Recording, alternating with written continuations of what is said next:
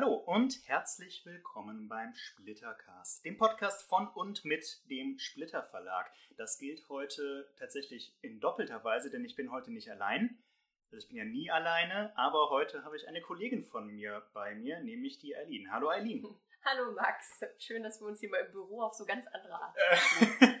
es ist ein bisschen komisch, dich jetzt nochmal zu begrüßen, denn eigentlich sind wir schon so ein paar Stunden zusammen hier im Büro unterwegs. Ähm, denn heute, das zweite, was besonders ist, wir sind heute tatsächlich in den Räumen vom Splitter Verlag. Normalerweise nehme ich woanders auf. Ähm, das heißt aber auch, wenn ihr im Hintergrund irgendwelche komischen Geräusche hört, das ist nicht die Zombie-Apokalypse, sondern im Zweifelsfall mhm. sind das Amy oder Pepe, unsere Verlagshunde, die wissen wollen, wo wir sind und an der Tür kratzen. Also macht euch keine Sorgen, uns geht's gut und Entschuldigung, falls im Hintergrund ein bisschen Geräusche zu hören sind. Genau, Eileen ist bei uns im Verlag Redakteurin äh, eine von unseren Redakteuren und Redakteurinnen. Und ich spreche heute mit ihr so ein bisschen über Blicke hinter die Kulissen, die wir euch geben wollen. Wir nehmen die Folge hier auf kurz vor dem digitalen Comic-Salon Erlangen und wollen sie auch zum digitalen Comic-Salon Erlangen ausstrahlen. Der CSE ist ja in diesem Jahr 2020 leider ausgefallen. Ähm, ich freue mich sehr, dass es diese digitale ja, Ablegervariante gibt.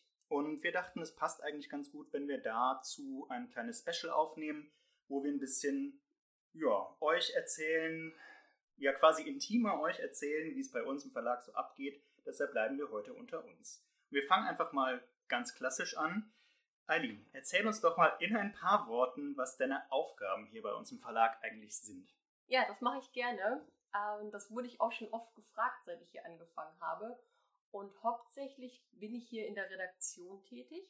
Äh, das ist vergleichbar mit dem Lektorat in normalen Romanverlagen, äh, da ich äh, viel Korrektur lese und ähm, die Texte in den Comics redigiere. Das beinhaltet zum Beispiel ähm, die Rechtschreibung und Grammatik. Das ist, denke ich, sehr offensichtlich. Aber oft handelt es sich auch um inhaltliche Fehler, die man äh, korrigieren muss. Manchmal äh, passiert das in der Übersetzung, dass Dinge falsch übersetzt wurden. Da muss man dann nochmal ran und nochmal hinterfragen, ob das wirklich so gemeint ist. Oft sind das aber auch inhaltliche Fehler, die einfach ähm, schlecht recherchiert sind und da müssen wir dann auch nochmal ran und das äh, nochmal überprüfen. Und außerdem bin ich äh, hier im Verlag für die Lizenzabrechnung zuständig. Das ist ein sehr komplexer Bereich, den man da vorher noch nicht von gehört hat. Klingt auch super spannend. ja, und um es äh, vielleicht kurz zu fassen, also ich stelle zweimal im Jahr Verkaufszahlen von unseren Comics zusammen und äh, gebe dann die Lizenzgeber und auch Autoren und Zeichner weiter, damit die dann ihre Tantiemen bekommen, weil die wollen ja auch an den Büchern Geld verdienen. Und genau, da muss dann immer eine Übersicht erstellt werden. Dafür bin ich zuständig und äh, darf dann ein bisschen neben den Texten auch mit Zahlen hantieren. ein Traum von einem Job. Also, da mir die Frage eigentlich immer gestellt wird, wenn ich bei solchen Sachen hier mitmache, wie bist du zu dem Job gekommen? Wie bist du in den Verlag gekommen? Und wolltest du eigentlich in einem Comicverlag arbeiten oder ist das jetzt einfach das Los, das du gezogen hast? Oh ja, auch eine sehr spannende Frage. Ähm, tatsächlich beschäftige ich mich seit der Uni mit Comics. Also ich bin sehr spät eingestiegen und ähm, hatte damals ein In dem wir Kulturtheorien mit Comics verglichen haben. Hermeneutik oder ich weiß noch ganz genau, dass ich ein Referat gehalten habe zu New Historicism erklärt anhand von V.I. Vendetta. Und so bin ich, so bin ich in diesem Bereich eingestiegen, denn äh, ich genau muss man vielleicht dazu sagen, ich habe Kulturwissenschaft und Liter Literaturwissenschaft studiert. Und ähm, so habe ich mich dem Comic einfach immer auf so eine ganz äh, theoretische Art auch angenähert und bin dem aber treu geblieben habe meine Masterarbeit zum Thema Literaturadaption im Comic geschrieben und spätestens da war auch für mich klar, ich möchte eigentlich gerne nach dem Studium einem Comicverlag oder die Alternative wäre ein Kinder- und Jugendbuchverlag gewesen, arbeiten und äh, bin dann doch ein bisschen über Umwege. Äh, ich habe erst ein Volontariat in einer Literaturagentur gemacht, ähm, bin ich dann hier gelandet und das Volontariat in der, äh, in der Agentur hat mir aber geholfen, weil ich da nämlich das Lizenzgeschäft kennengelernt habe, mit dem ich jetzt wieder zu tun habe. Das war dann sozusagen äh, der Fuß, der mir die Tür äh, geöffnet hat, um hier dann auch zu landen in dem Splitter Verlag. Tatsächlich also ein relativ ähnlicher Weg wie den, den ich genommen habe. Äh, das ist jetzt aber muss man dazu sagen, nicht unbedingt so das Patentrezept. Äh, da hatten, hatten wir beide irgendwie Glück, muss man, muss man ehrlich sein. Lasst uns einen Kommentar da, wenn ihr wollt, dass in einer folgenden Folge Aline einen kleinen, ein kleines Referat darüber hält, wie New Historicism in VW Vendetta aussieht. Oh, vielleicht habe ich das doch irgendwo, ja. Äh, das, dann haben wir bald auch einen Bildungsanspruch hier zu erfüllen. wir haben uns eine Kleinigkeit vorgenommen, und zwar eine Frage, die ich andauernd beantworten muss gefühlt und die ich nie wirklich befriedigend beantworten kann, weil es einfach ein ziemlich langer Prozess ist. Die Frage ist, wie ist eigentlich der Weg eines Comics von dem Moment, wo wir uns entscheiden, wir wollen diesen Comic auf Deutsch übersetzen und bei uns verlegen, bis zu dem Moment, wo dieser Comic tatsächlich im Regal steht. Ähm, ja, selbstverständlich. Sind, ja, ja also wir sind ja ein, vor allem ein äh, Franco, also wir sind ein franco-belgischer Verlag primär und wir verlegen vor allem Lizenzen aus dem Ausland. Wir haben ein paar Eigenproduktionen, aber 95% plus der Sachen, die wir machen, kommen ursprünglich aus Frankreich, Belgien, USA, Kanada, Spanien, was weiß ich woher. Und ja, diese Frage kommt häufig auf. Und Eileen und ich, weil dieser Podcast trotz allem nicht fünf Stunden dauern soll, haben wir jetzt vorgenommen, dass wir das mal möglichst schnell von oben nach unten chronologisch abarbeiten. Ich alleine kann das gar nicht so gut, weil ich selber in der Produktion gar nicht so wirklich tätig bin, sondern nur das drumherum organisiere. Ähm, Aber auch das ist wichtig. Danke, ja, danke. Deshalb machen wir das zusammen und wir versuchen das jetzt einfach mal möglichst schnell so im Ping-Pong-Verfahren durchzuexerzieren. Äh, wir haben hier eine Stichpunktliste uns vorbereitet, die wir hoffen, dass sie halbwegs komplett ist. Und äh, dann starten wir einfach mal rein. Ich fange einfach mal an. Und zwar fängt für uns der Prozess eines Comics äh, im Grunde damit an, dass wir die Kataloge aus dem Ausland sichten. Wir kriegen aus Frankreich und aus den USA E-Mails, Newsletter, Printkataloge oder auch einfach Bücher zugeschickt mit Projekten, die uns vorgeschlagen oder angetragen werden. Und wir informieren uns natürlich auch noch selbst. Und da finden wir dann beispielsweise was ist jetzt ein Projekt, beispielsweise sagen wir mal der große Indienschwindel, weil das irgendwie andauernd vorkommt, sagen wir mal, wir finden dieses Projekt der große Indienschwindel und möchten das haben. Und dann passiert Folgendes. Dann äh, setzt man sich mit dem Originalverlag in Kontakt, denn tatsächlich ähm, ist der ja vorher dann oder wird er schon vorher in einem anderen Verlag geplant. In dem Fall war es in Frankreich und fragen die Übersetzungsrechte an. So heißt es dann und äh, die Veröffentlichungsrechte. Und für die bezahlt man einfach Geld. Es ist wie einkaufen gehen. Man, man muss äh, jemanden finden, der einem die Rechte verkauft und wenn man die dann hat, dann kann man damit weiter planen. Genau, teilweise gibt es dann noch so eine kleine Auktion auf die eine oder andere Weise, aber nicht immer. Sobald wir den Zuschlag dann bekommen haben oder das Go vom Originalverlag, kündigen wir das Ding an. Also wir planen es erstmal ein für einen bestimmten Monat in unserem Halbjahreskatalog und dann wird das angekündigt. Tatsächlich, während wir das hier aufnehmen, ist das gerade im Laufen, dass wir unser nächstes Halbjahresprogramm ankündigen und dann wissen schon mal alle, dass dieses Buch kommt und es existiert auch auf den Online-Plattformen zum Beispiel. Dann vergeht erstmal sehr viel Zeit. So. Genau, und wenn sich die Veröffentlichung des Projekts dann nähert, dann sollte man äh, einmal die Übersetzung in Auftrag geben, damit äh, der Text auf, auf, auf Deutsch dann lesbar ist. Und zum anderen braucht man natürlich die Daten. Das ist mittlerweile alles digital, also das wirklich einfach nur äh, im, digital zur Verfügung gestellt. Und dann laden wir uns da eine riesengroße Bilddatei herunter, wo Ordner mit wo alles drin ist. Und äh, damit können wir dann weiterarbeiten. Genau, das macht dann unsere Kollegin Marlena, die für uns, äh, also bei uns Grafikerin ist. Und die macht dann das, was wir Aufbau nennen. Das heißt, die ähm, nimmt sich quasi eine InDesign-Datei, das ist ein Layout-Programm, und packt da nach und nach alle Seiten, also die kriegen wir normalerweise als einzelne Bilddaten, packt die Seiten da rein, packt die Schriften da rein, bereitet alles vor, dass die dann im nächsten Schritt der Text in diese Datei eingefügt werden kann. Das passiert im Lettering, so nennen wir das. Und ähm, klingt auch erstmal sehr spaßig, denn man muss wirklich nur den Text erstmal einfügen. Also ist gar nicht so kompliziert, sollte man meinen, denn die deutsche Übersetzung wird halt in die Sprechblase gesetzt passt aber auch nicht immer, weil die deutsche Sprache ein bisschen länger ist als äh, zum Beispiel die englische. Auch die Franzosen sind sehr gut, sind sehr gut darin, Sprache abzukürzen.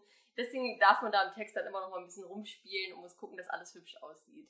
Genau, da werden dann so triviale Sachen wie, dass Zeilenumbrüche nicht mitten im Wort sein sollten wichtig oder dass äh, man versucht, dass die, die, die, die, die Speech Bubble, die Textblase, so, genau. äh, möglichst gleichmäßig gefüllt ist.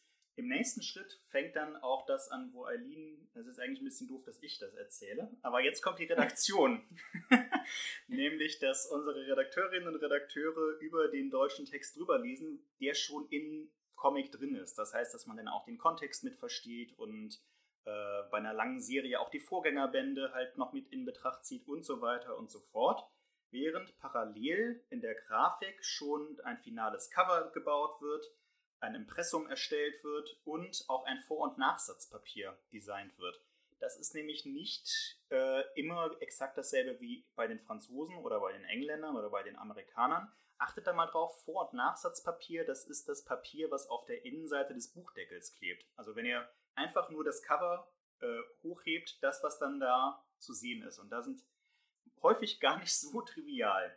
Genau, parallel passieren dann auch noch Retuschen eventuell, beispielsweise wenn irgendwelche Schilder hochgehalten werden. Genau, da sind wieder, geht tatsächlich auch die Redaktion und die Grafik äh, sehr Hand in Hand, weil man auch da oft Dinge übersetzen muss, äh, schauen muss, wie viel Text passt vielleicht überhaupt in diesen Zeitungsartikel rein, der ja im Original Französisch war und muss da auch immer so ein bisschen sich absprechen, äh, wie es hübsch aussieht und wie es aber auch äh, grammatikalisch und rechtschreibtechnisch richtig ist. Danach folgt eigentlich dann auch schon als nächstes die Endkorrektur. Das heißt, dann ist der Comic eigentlich soweit fertig und wird dann einfach nochmal gelesen in genau. Hinsicht auf. Es sind dann auch oft auch Tippfehler, die sich leider eingeschlichen haben beim Umschreiben von Texten. Sowas sollte dann hoffentlich auch nochmal vermieden werden oder auch nochmal letzte Stellen, die verrutscht sind oder wo sich ja, das, es gibt, man glaubt gar nicht, was für Kleinigkeiten man dann doch nochmal findet, aber genau, die sollen ja auch ausgemerzt werden. Wenn das dann passiert ist, passieren wieder zwei Schritte gleichzeitig, denn dann schicken wir einmal einen Teil der Datei zumindest wieder zum Lizenzgeber zurück fürs Approval. Dem ist meistens vor allem das Impressum und das Cover und halt die richtige Namensnennung der Leute, die daran ursprünglich beteiligt waren, wichtig. Ähm, das heißt, wir brauchen dann eine Zusage von dem Ursprungsverlag, dass wir das so drucken dürfen. Gleichzeitig gehen die Daten auch an Horst, der ist unser Hersteller, und der Genau, also ja. da fragen wir uns eigentlich immer, was da alles an Magie passiert. Ähm, wir wissen, dass er die Druckdaten überprüft. Ähm, das hat viel damit zu tun, was für Farbwerte ähm, in der Datei vorhanden sind und wie das dann auf dem gedruckten Papier wirken wird. Also oder wie dick die Farbe darauf getragen wird und welche Kontraste entstehen. Und äh, da ist er einfach unser Experte und ähm, es ist auch sein eigenes Hoheitsgebiet. Also ich glaube, da können wenige von uns wirklich reinblicken, Niemand. was genau da passiert. Niemand.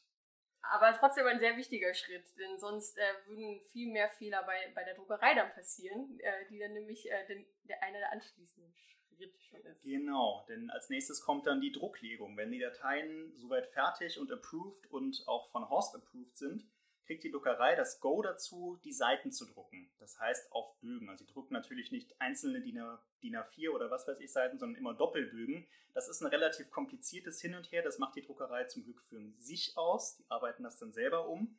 Und dann passiert ja eigentlich der Hauptteil des Druckens. Das dauert dann so je nachdem etwa zwei Wochen. Und als nächstes kommt es dann schon zur Binderei, würde nein, ich sagen. Erstmal nur, ach nee, den Fahren, Schritt, Ach, Entschuldigung. Den äh, Schritt haben wir verloren, ja. ja. Nein, sorry, äh, meine Das passiert Schuld. aber einen Schritt vorher, glaube ich, bevor... Nee, die Fahnenüberprüfung kommt jetzt als nächstes.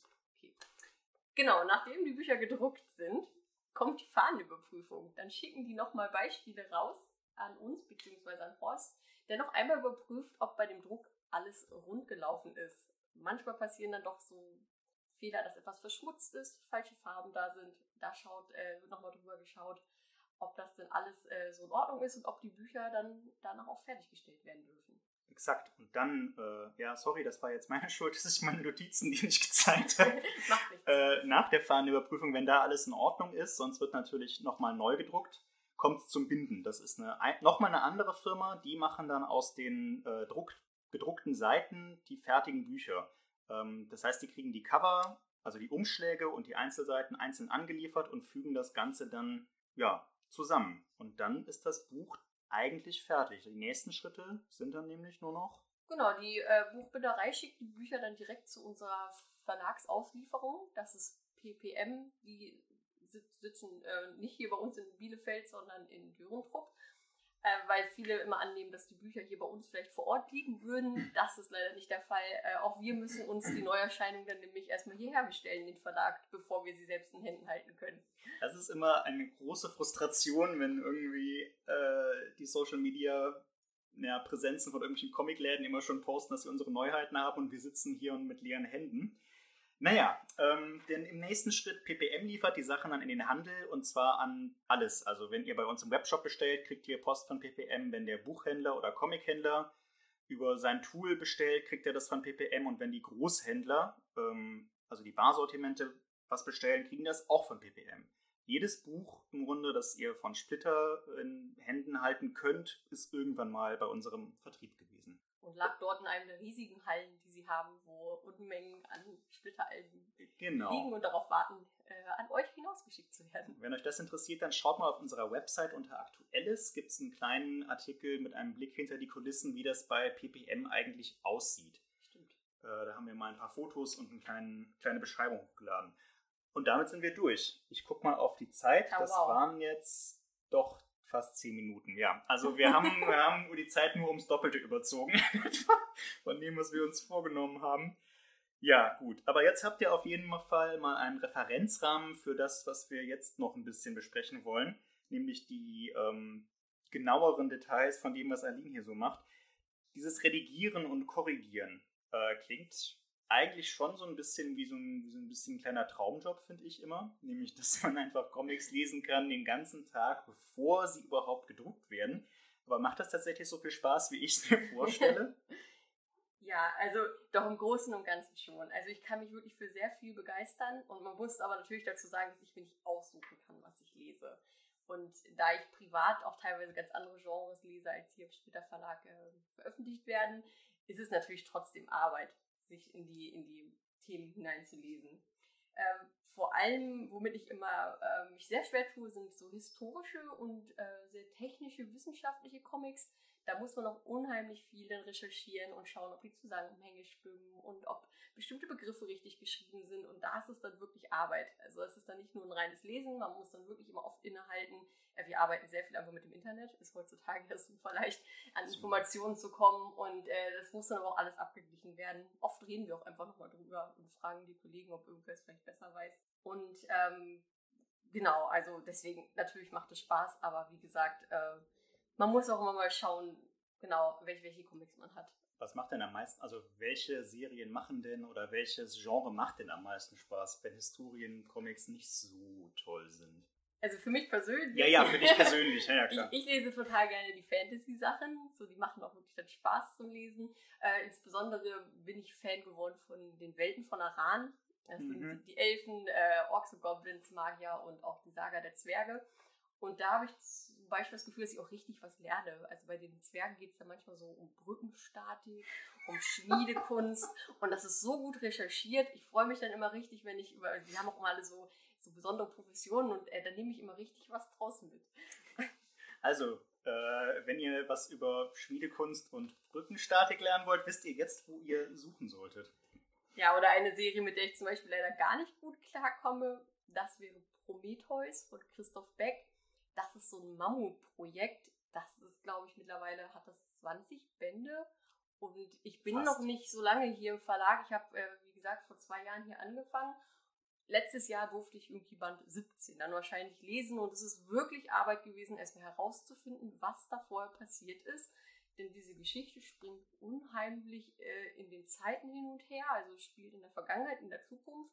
Es gibt äh, irgendwie ausgedachte Dinge, aber auch viele technische und wissenschaftliche Sachen. Und äh, da ist es dann wirklich harte Arbeit, dass äh, die Geschichte auch am Ende noch verständlich ist, weil auch der Übersetzer weiß dann manchmal nicht mehr, was vorher passiert ist. Und da, ja, das ist dann, ähm, da wird es dann vielleicht doch manchmal ein bisschen nervtötend. Aktuell bist du die dienstjüngste Mitarbeiterin hier, sage ich mal. Also nicht, nicht um viel, nicht um viel, aber du bist jetzt seit etwa zwei Jahren hier. Und äh, ich könnte mir vorstellen, dass das für ein paar unserer Zuhörer auch interessant ist. Als du dann hier angefangen hattest, was hat dich denn da am meisten überrascht? Also du hattest vorher auch noch nicht in einem Verlag gearbeitet, nee, ne? genau. sondern nur in der Lizenzagentur. Mhm. Ähm, was war ganz anders, als du es dir vorgestellt hättest? Ja, das weiß ich tatsächlich noch ganz genau. Ich, ich habe mich darüber gewundert, wie klein der Verlag doch ist. Weil ja. ich habe schon gesehen vorher, was für ein Output der Splitter Verlag leistet, wie viele Bücher monatlich erscheinen. Habe mich natürlich auch ein bisschen darüber erkundigt. Und, äh, und dann kam ich hierher und es sind hier drei Büroräume, vielleicht so dreieinhalb und äh, sechs bis sieben Mitarbeiter. Und äh, da habe ich mich wirklich gefragt, wie ist das möglich? Und da wusste ich aber auch noch nicht, dass äh, zum Beispiel die Übersetzer alle ausgelagert sind. Also die sind, ähm, machen alle Auftragsarbeiten für uns, also die sind hier gar nicht vor Ort. Das erklärt dann schon mal ein bisschen äh, die Größe des Verlags. Ja, auf jeden Fall war ich davon sehr überrascht. Genauso wie der Vertrieb. Also wenn wir die Bücher alle selber noch verschicken müssten, Stimmt. ginge das natürlich nicht. PPM hat, glaube ich, zu Hochzeiten auch oft mehrere Dutzend Leute irgendwie bei sich im Lager arbeiten. Ja, das fand ich tatsächlich auch ziemlich überraschend. Und wenn man das an Leuten extern erzählt, ist das auch immer für die eine Überraschung. Aber ich glaube, ist das nicht auch so ein bisschen eine Sache, die generell in der Buchbranche oft so ist, dass die Verlage zumindest oft bedeutend kleiner sind, als man meint?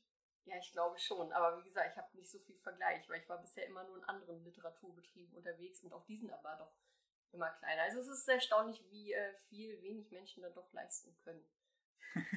Vielleicht auch auf, Vielleicht auch aufgrund, der, dass sich alles so digitalisiert hat. Also natürlich ja. sind die Abläufe auch schneller geworden. Also ja, ich denke, früher waren mehr Leute beteiligt, schon allein an so einem Aufbau von so einem Comic.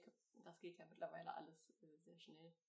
Es geht halt auch, weil wir relativ eng Hand in Hand arbeiten. Es sind ja sehr eng getaktete Produktionsrhythmen. Also das, was wir gerade beschrieben haben, das ist der Ablauf für uns, also für den Splitter Verlag. Das ist jetzt nicht so eine Blaupause, die für jeden Comicverlag Deutschlands oder der Welt funktioniert. Also, weiß nicht, gerade wenn man jetzt mehr Eigenproduktion hätte, liefe das wahrscheinlich nochmal komplett anders. Das glaube ich auch, ja. Aber das ist bei uns halt größtenteils nicht der Fall. Ein, also der, der andere Hauptaufgabenbereich, Lizenzabrechnungen, ist das tatsächlich so nervtötend, wie ich mir das vorstelle, oder habe ich da ein zu schlechtes Bild von? Ja, also das ist schwer zu sagen. Ähm, das ist natürlich eine Geschmackssache. Ich finde es nicht nervtötend. Ich mache das sogar relativ gerne, weil es, wie gesagt, auch eine Abwechslung zu, dem, zu den täglich lesenden, zu lesenden Texten ist. Und wenn man einmal weiß, wie es geht, ist es auch relativ einfach. Also es sind halt viele Zahlen und äh, mit, mit Excel, also ich arbeite dann viel mit Excel-Tabellen und da ist ja so viel möglich äh, mit, den, mit den Formeln, dass das relativ schnell einem die richtigen Zahlen ausspuckt.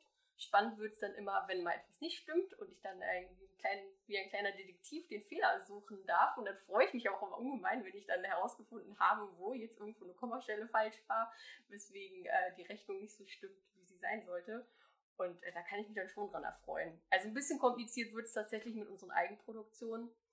Ähm, also alle Sachen, die von deutschen Autoren und Künstlern gemacht wurden, weil die immer so zusammengesetzt sind. Da gibt es dann einen Autoren, einen Zeichner, oft noch einen Szenaristen. Die bekommen alle unterschiedliche Prozentsätze von, an Tantiemen.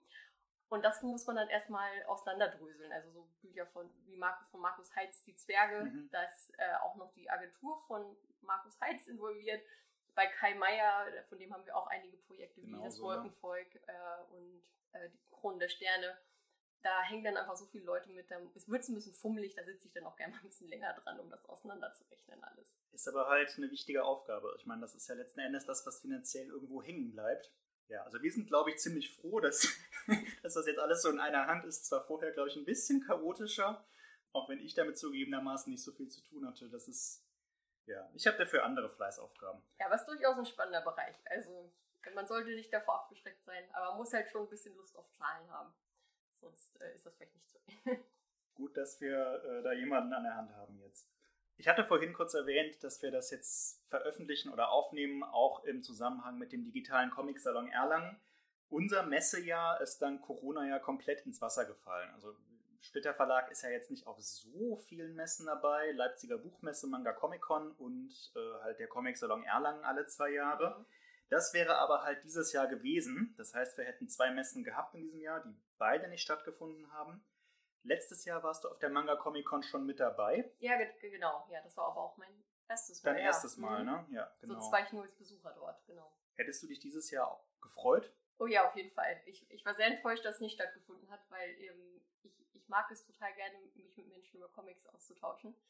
Und äh, das habe ich so wie in Leipzig noch nirgends erlebt. Also diese vielen Leute, die einfach die Begeisterung teilen und, und auch einfach ja, da an diesem Stand zu stehen und mit den Menschen über die Comics, die wir produzieren, zu reden zu schauen, was die interessiert. Da hätte ich mich sehr darauf gefreut, das in diesem Jahr nochmal zu erleben. Ja, es geht mir ähnlich. Also einfach dieser, dieser, dieser Trubel und diese, diese Begeisterung, die da so im Raum schwebt für das Thema und dass man so viele Leute trifft, die dann vielleicht auch von irgendwas total begeistert sind, ähm, was sie dann neu entdecken. Also das, das finde ich immer am coolsten, wenn man, wenn man dann Leute trifft, die ja, sich so, so begeistern für das Thema und dann ähm, ja, das nach außen tragen. Denn genau, ja. Sonst hockt man ja immer nur irgendwie hier im Büro oder. Man ist ja auch so ein bisschen in seiner Blase, also irgendwie beschäftigt ja, sich ja, ja, immer nur mit sich selbst und man weiß selbst, was man über die Comics denkt, aber es ist dann auch mal schön von außen zu hören, was andere über äh, meine Lieblingsreihe oder so zum Beispiel sagen. Ja, genau.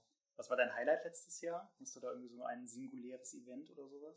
Oh nee, ich glaube, ich war einfach super überwältigt von den ganzen Eindrücken. ich weiß so, dass ich mal abends noch im Bett lag und das alles habe Revue passieren lassen. Also das war überwältigend einfach. Also man ist ja auch, ähm, ja, man ist die ganze Zeit da irgendwie in Aktion und immer passiert was und man hat so viele Eindrücke. Kann ich jetzt nicht Spezielles benennen. Ja, man steht ziemlich unter, unter Strom, auf eine positive Art und Weise, aber das wird mit den Jahren besser.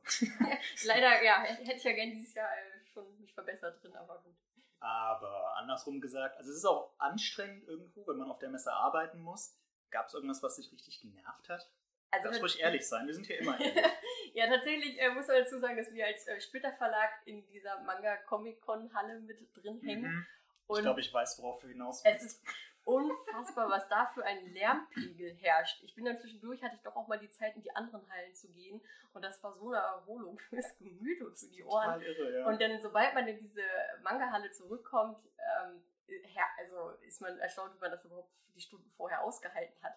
Aber auch das macht das irgendwie aus. Also das, das vibriert ja richtig dort in dieser Halle. Es lebt Total. so ungemein. Das äh, ist irgendwie ein Gefühl, das ist äh, irgendwie unbeschreiblich so. Ja, also ist es ein Hass und eine Liebe, so eine Hassliebe, genau. War das letztes Jahr, dass wir direkt neben diesem Stand waren, der irgendein japanisches Videospiel promotet hat, wo die ganze Zeit so Videospielmusik im Hintergrund lief, so K-Pop und so ein Kram? Ich glaube, ich glaube nicht. Das war vorletztes Jahr, das war heftig. Boah, war das heftig.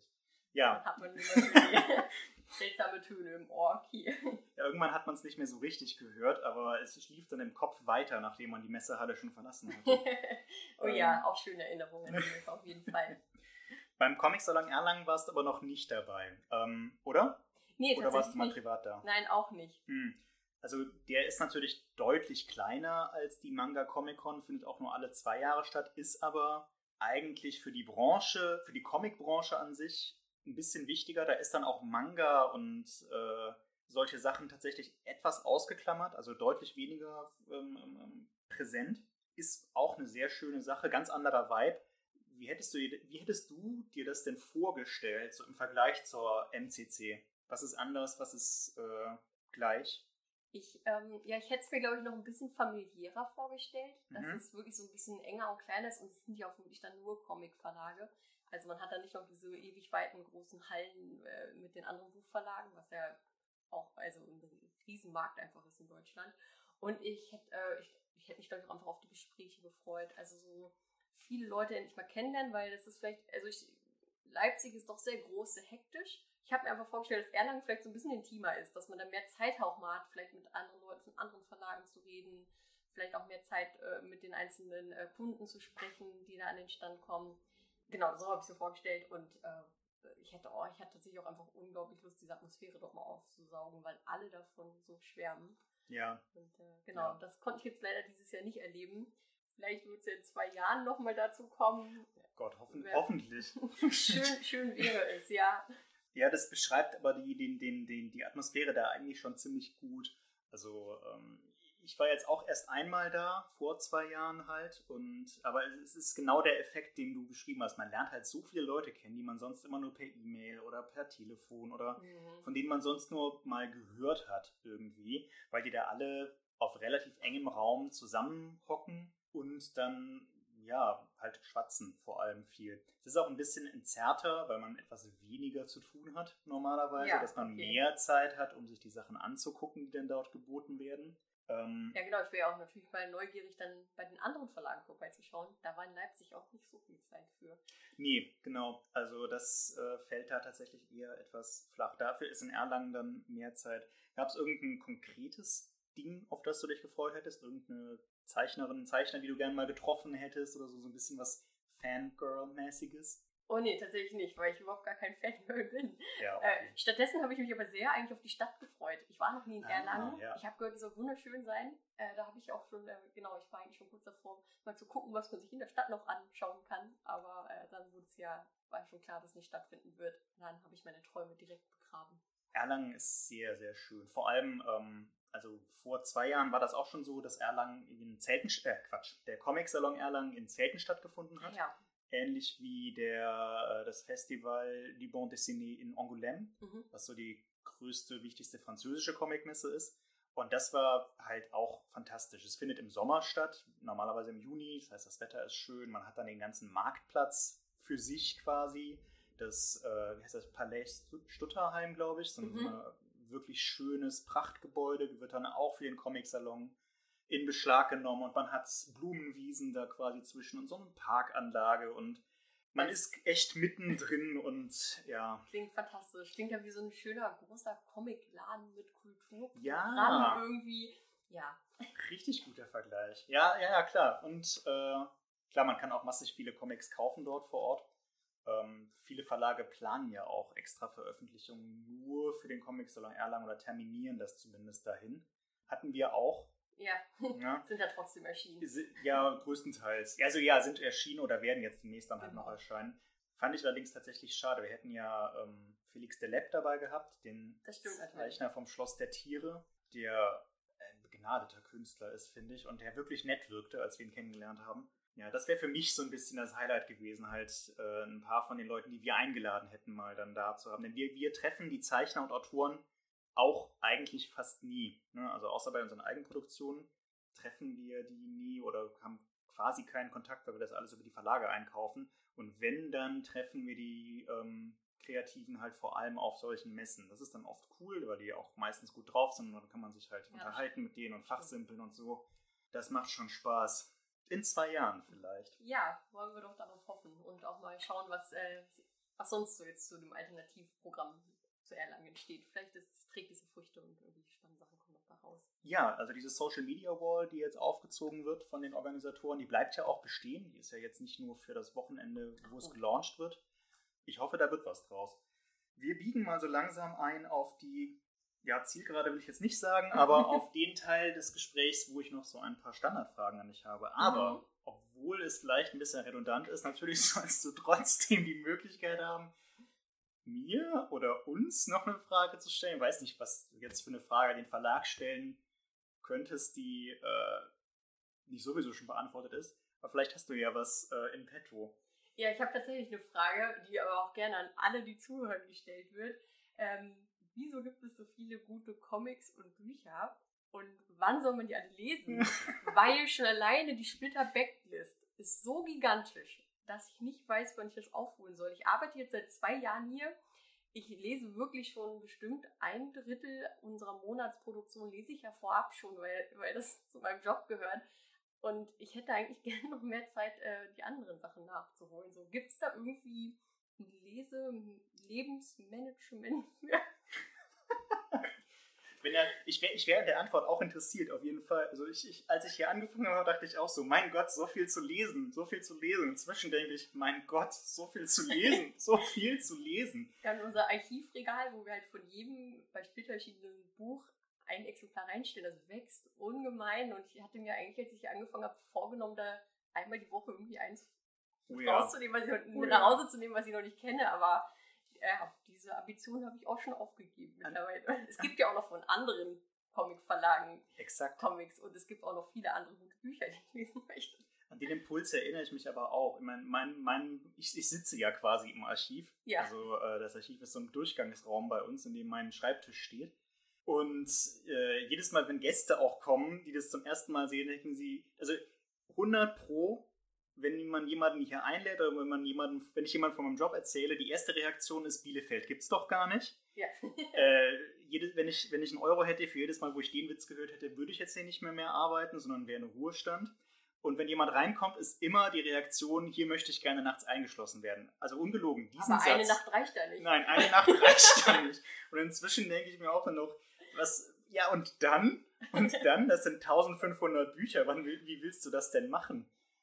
Ja, Ja. Wenn, wenn, wenn jemand eine kluge Idee hat für einen Modus, wie man das aufarbeiten kann, oder schreibt uns doch, was ihr für, wenn, ihr- wenn ihr auch Vielleser seid, wovon wir natürlich ausgehen, ähm, schreibt uns doch mal einen Modus, damit ähm, wir vielleicht auf einen grünen Zweig kommen, wie wir unsere, ich glaube, Stapel der Schande soll man nicht mehr sagen. Ne? Man sagt nicht mehr Pile of Shame, sondern Books to Read. Ich weiß es gar nicht mehr.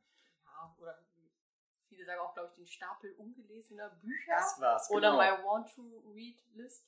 Das war's, genau. Stapel Gibt, ungelesener aber Bücher. das ist ja bei uns hier wirklich ein Regal. Ja, ein mehrere Meter. Also seit ich hier bin, habe ich das alleine dreimal umgeräumt, weil nicht mehr genug Platz drin war.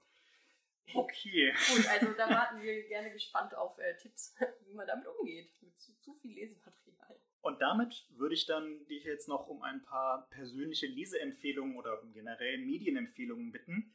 Äh, ihr kennt das schon, ich habe eine kleine Frageliste vorbereitet und wir fangen wie immer an mit drei Comics für die einsame Insel. Empfiehl uns doch mal welche.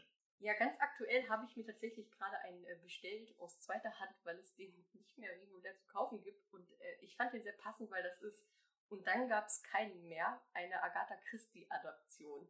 Das ist die Geschichte, wo zehn Leute auf einer kleinen Insel äh, sind und dann nacheinander einer ums Leben kommt.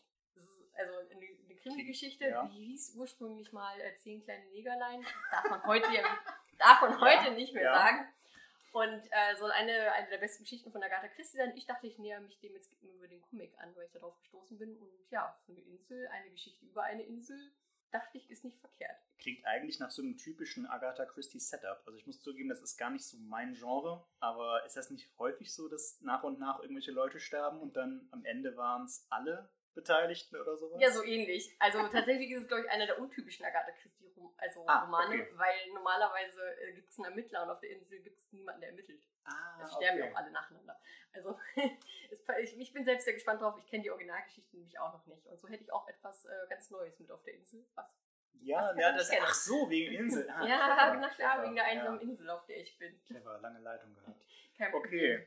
Äh, genau, außerdem dachte ich mir, wenn ich auf so einer einsamen Insel bin, damit ich mich vielleicht nicht so einsam fühle, nehme ich mir ein Buch über Einsamkeit mit. Und zwar aus dem Splitter Verlag, äh, Amen von Emmanuel Lepage. Hm. Das spielt, die Geschichte spielt auf einem Leuchtturm, der vor der Küste der Bretagne liegt. Dem Amen, ne? Dem Amen, Der heißt so. der ja. heißt auch so. Und äh, dort gibt es zwei Leuchtturmwärter, also die immer auch im Wechsel, ich glaube, die bleiben da immer für drei oder vier Wochen und dann werden die, äh, genau, die Schicht wechseln sozusagen.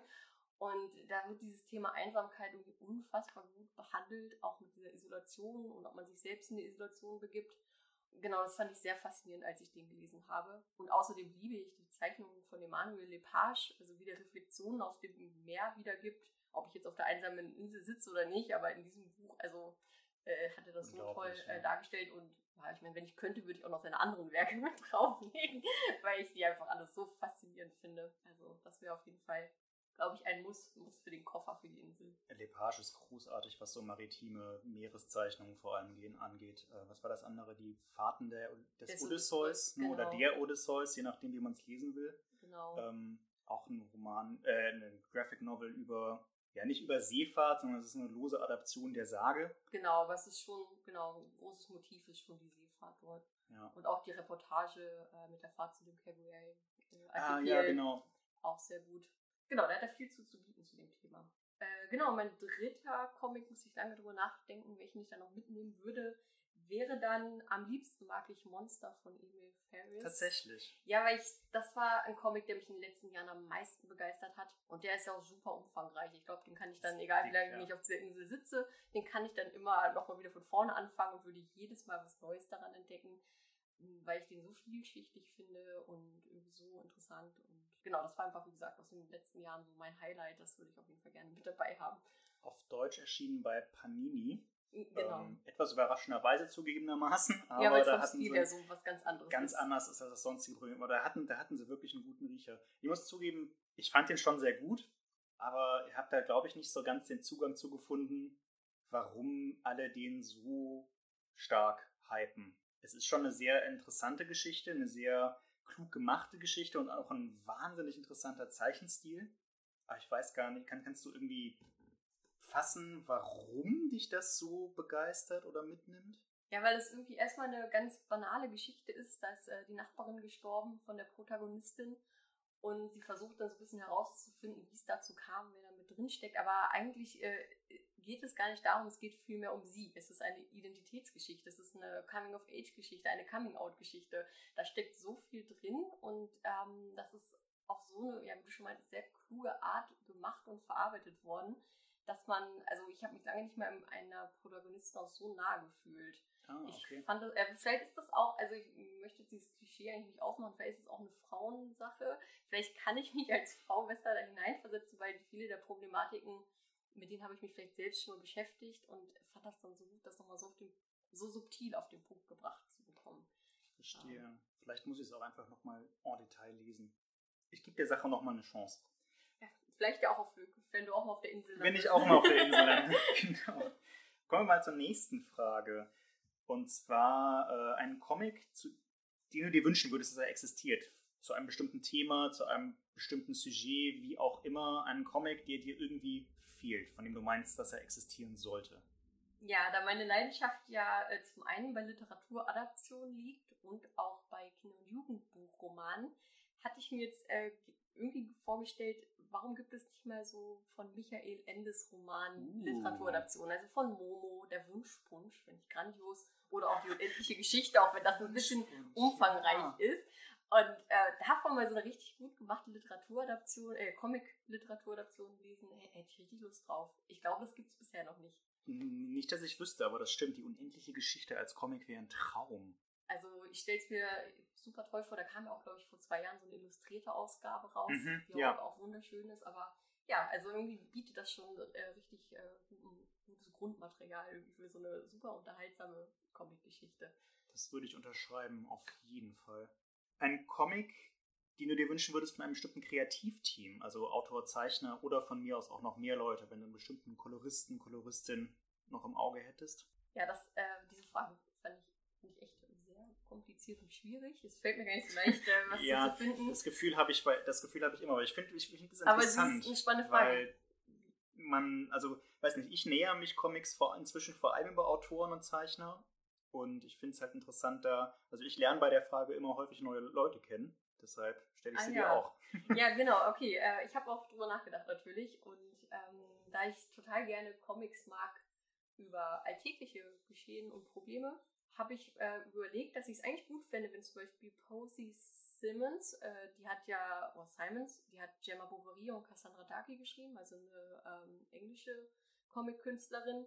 Und auch so, ja, vielleicht könnte die einfach mal mit jemandem zusammenarbeiten, der ähnliche Themen behandelt. Zum Beispiel im Splitter Verlag haben wir Quentin Soution, nennt mich Nathan, mhm. und äh, was jetzt bald erscheinen wird, En Garde. Oder wer ja auch in Amerika sehr berühmt geworden ist, durch so ein, ja, so ein ist die Alison Bechtel. Alison Bechtel. Bechtel ja. mit Fun Home. Also die haben alle irgendwie so ein wunderbares Gespür für Gesellschaft, für alltägliche mhm, Probleme mhm. und die können so gut beobachten. Vielleicht wäre es schön, wenn sich so, vielleicht fällt jetzt nicht noch jemand ein, aber wenn sich diese Leute mal zusammensetzen und nochmal irgendwie so ein Gemeinschaftsprojekt rausbringen würden. Also ich wäre Fan davon. Weil, ja, ich mag ja so gut beobachtete ähm, gesellschaftliche Geschichten irgendwie gerne. Und ja, vielleicht können die sich einfach gegenseitig befruchten, indem die ich weiß auch nicht zu welchem Thema. Da habe ich jetzt irgendwie keine genaue Vorstellung. Dem würde bestimmt eins einfallen. Genau, vielleicht würde da ja, was, was Gutes bei rauskommen. Super interessanter Ansatz, ja. Ja, cool. Also Alison Bechtel kannte ich zum Glück schon, aber vielleicht muss ich auch mal Cassandra Dark lesen, wenn du das so empfiehlst. Ja, das ist also das ist echt, äh, echt, echt super. Also die Geschichte ist sehr gut und ja, ich mag aber auch diese unterschwellige äh, Gesellschaftskritik und äh, wie genau sie halt die Figuren beobachtet auch, ne? diese verschiedenen Milieus. Das kriegt die sehr gut hin.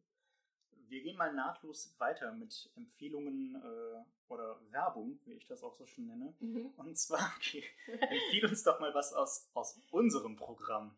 Auch natürlich eine sehr schwere Frage. ich habe ja, wie gesagt, noch nicht alles gelesen, deswegen ähm, muss man da erstmal drüber nachdenken.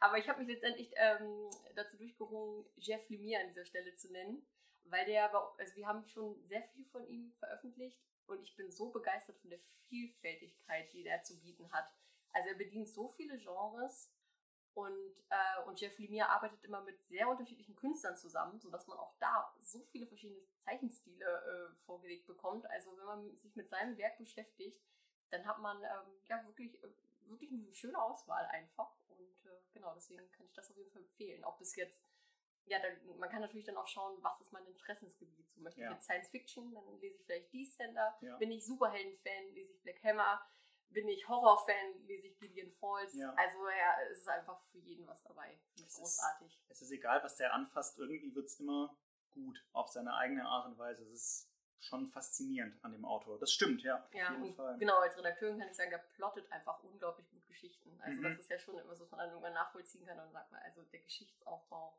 wie der die Erzählstränge zusammenfügt, das ist schon was ganz Besonderes. Und hat auch immer interessante Charaktere. Also ich hatte bisher noch bei keiner Figur von ihm das Gefühl, dass das so ein totales Abziehbild von irgendwas anderem ist. Stimmt, ja. Und sie sprechen oft auch sehr organisch. Also ich finde seine Dialoge, die sind immer relativ reduziert, nicht so ausschweifend, mhm. aber sie fühlen sich so natürlich an. Also kommt mir zumindest immer so vor. Das ist Doch, wirkt weiß, wirklich so. Ja, Leute, Leute sprechen so, wie er schreibt.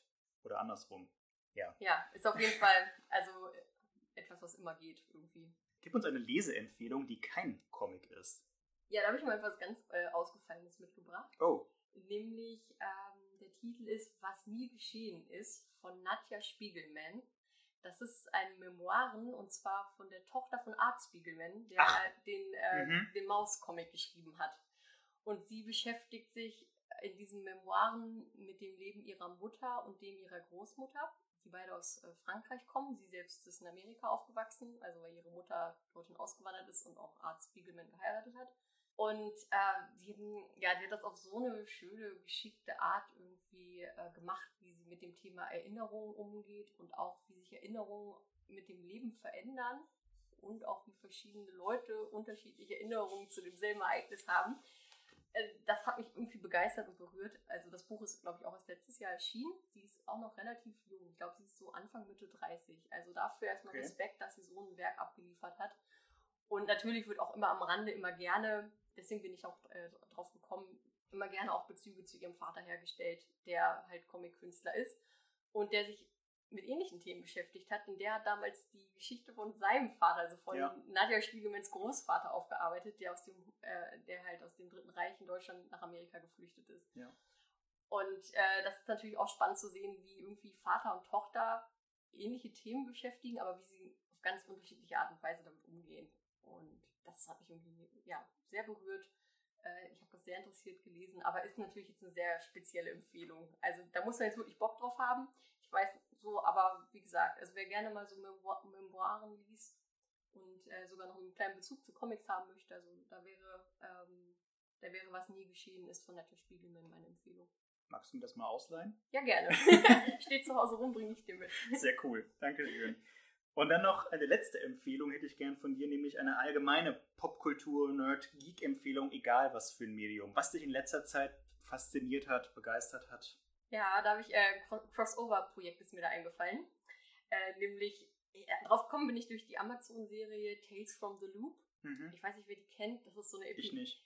Ist auch erst von einem, weiß ich nicht, vor ein paar Monaten erschienen.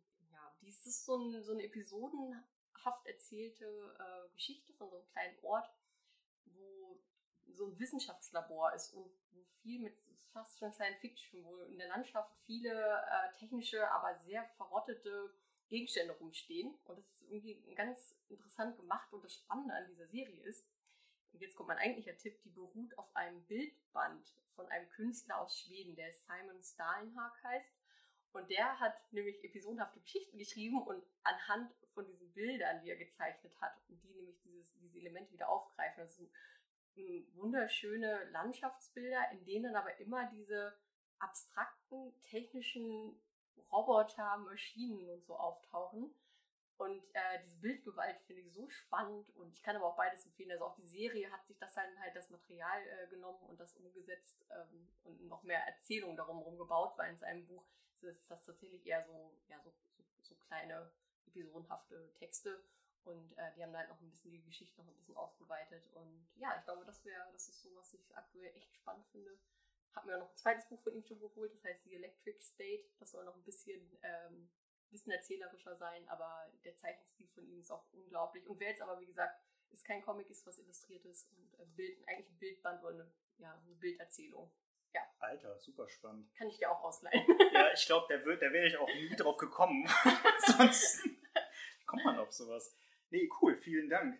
Dann darfst du dir zum Schluss noch eine Sache wünschen, wie jeder Gast hier in dem Podcast, einen Nerdgeek Popkultur Wunsch, den du jetzt frei hast, egal was es ist. Wenn du einen Wunsch hättest, was wäre das? Oh ja, ich hätte unglaublich gerne einen gut sortierten, kundenfreundlichen Comicladen hier in Bielefeld. Tatsächlich, also wir sitzen hier in Bielefeld als Comicbuchverlag und es gibt, es gibt keinen meiner Meinung nach vernünftigen Comicbuchladen. Ich will jetzt niemandem auf die Füße treten. Es das gibt, tust, ey, es gibt das ein tust, paar, tust aber du wahrscheinlich trotzdem, aber ist okay. Es, es gibt ein paar sehr kleine äh, Comicläden mit schlechten Öffnungszeiten hier und das sehr, ist allerdings wahr. sehr ja. kleinen Auswahl. Und ich würde mir einfach in der Innenstadt einen, einen wirklich gut zugänglichen und mit einer super Auswahl äh, Comicladen wünschen. Ja, das fehlt mir ein bisschen. Falls Ja. jemand Lust darauf hat, äh, ich, ich wäre ein regelmäßiger Kunde. Ich, ich auch. Also zwei Kunden sind schon mal im Stamm. Los geht's. Super. Damit, glaube ich, machen wir einen kleinen Rap an der Stelle. Vielen lieben Dank, Aline, dass du dir die Zeit genommen hast, hier mitzumachen. Ich hoffe, ihr hattet einen kleinen oder auch größeren Einblick, so einen ersten Einblick hinter die Kulissen. Mir hat es auf jeden Fall Spaß gemacht, auch ähm, mal zu versuchen, das alles so ein bisschen zu, zu ordnen. Weiß nicht, ich habe noch nie versucht, das so zu ordnen in meinem Kopf, äh, was wir hier eigentlich tun. War eigentlich auch mal ganz interessant. Ja, auf jeden Fall. Ähm, wenn ihr Interesse daran habt, noch ein paar mehr Leseempfehlungen, Crossover oder wie auch immer von Eileen zu haben, du hast einen kleinen Instagram-Account, meine ich. Ja, Äh, noch nicht lange, äh, aber äh, es macht mir Spaß, auch mal außerhalb vom, vom Beruf irgendwie über Comics und äh, Bücher etwas zu schreiben. genau, wo auch tatsächlich nicht nur Comics, sondern alles Mögliche drin vorkommen. At Lesefragmente. Äh, ja, wie man geschrieben, wie man es spricht. Genau, ohne irgendwelche Zeichen dazwischen, einfach klein geschrieben. Lesefragmente. Und uns könnt ihr natürlich auch folgen at Splitter Verlag, auch geschrieben, wie man es spricht, ähm, auf Facebook, Instagram und Twitter. Lasst uns Kommentare da, Anregungen, Kritiken, Vorschläge, was auch immer. Lasst uns sehr gerne ein Abo da, wenn euch gefallen hat, was ihr hört. Und äh, schaut vorbei beim Comic Salon Erlangen Digital, Hashtag CSE Digital ähm, und auf der Website des Comic Salon Erlangens. Äh, sollte sich eigentlich einfach finden lassen. Vielen lieben Dank fürs Zuhören und wir hören uns beim nächsten Mal. Macht's gut! Ciao.